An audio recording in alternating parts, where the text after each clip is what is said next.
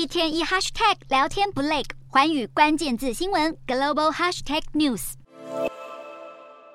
来自意大利的救难人员站在被震垮的房屋上，拿着手电筒仔细搜查生还者的痕迹。土耳其和叙利亚发生大地震后，各国纷纷派出救难队到场协助赈灾，而土耳其总统埃尔段也在八日当天前往重灾区慰问当地的受难者，并视察救灾情况。画面可以看到一名妇女靠在埃尔段的怀中，难掩悲痛的嚎啕大哭。埃尔段随后发表谈话，承诺要在一年内重建灾区。不过，他也承认灾难发生后，政府的初步反应确实不足。其实，自从地震灾情爆发过后，土耳其政府的应对方式就不断遭到批评。有民众质疑，政府从一九九九年开始向人民课征地震税，号称要用在强化防灾和紧急应变，效果却完全没有反映在这次的赈灾中。此外，由于大量网友在网络上抨击政府救灾不力，当地的推特网站无预警遭到封锁。根据法新社报道，土耳其警方在地震后已经逮捕了十八人，理由是他们在网络上发表煽动性贴文。面对这些一连串的批评，埃尔段严正反击，指控这些人都是为了政治利益而进行负面评论。至于邻近土耳其的叙利亚，也同样遭遇强震带来的大规模灾害，官方因此正式向欧盟请求协助。而在当地进行搜救的人道组织白盔也呼吁各国迅速提供救援。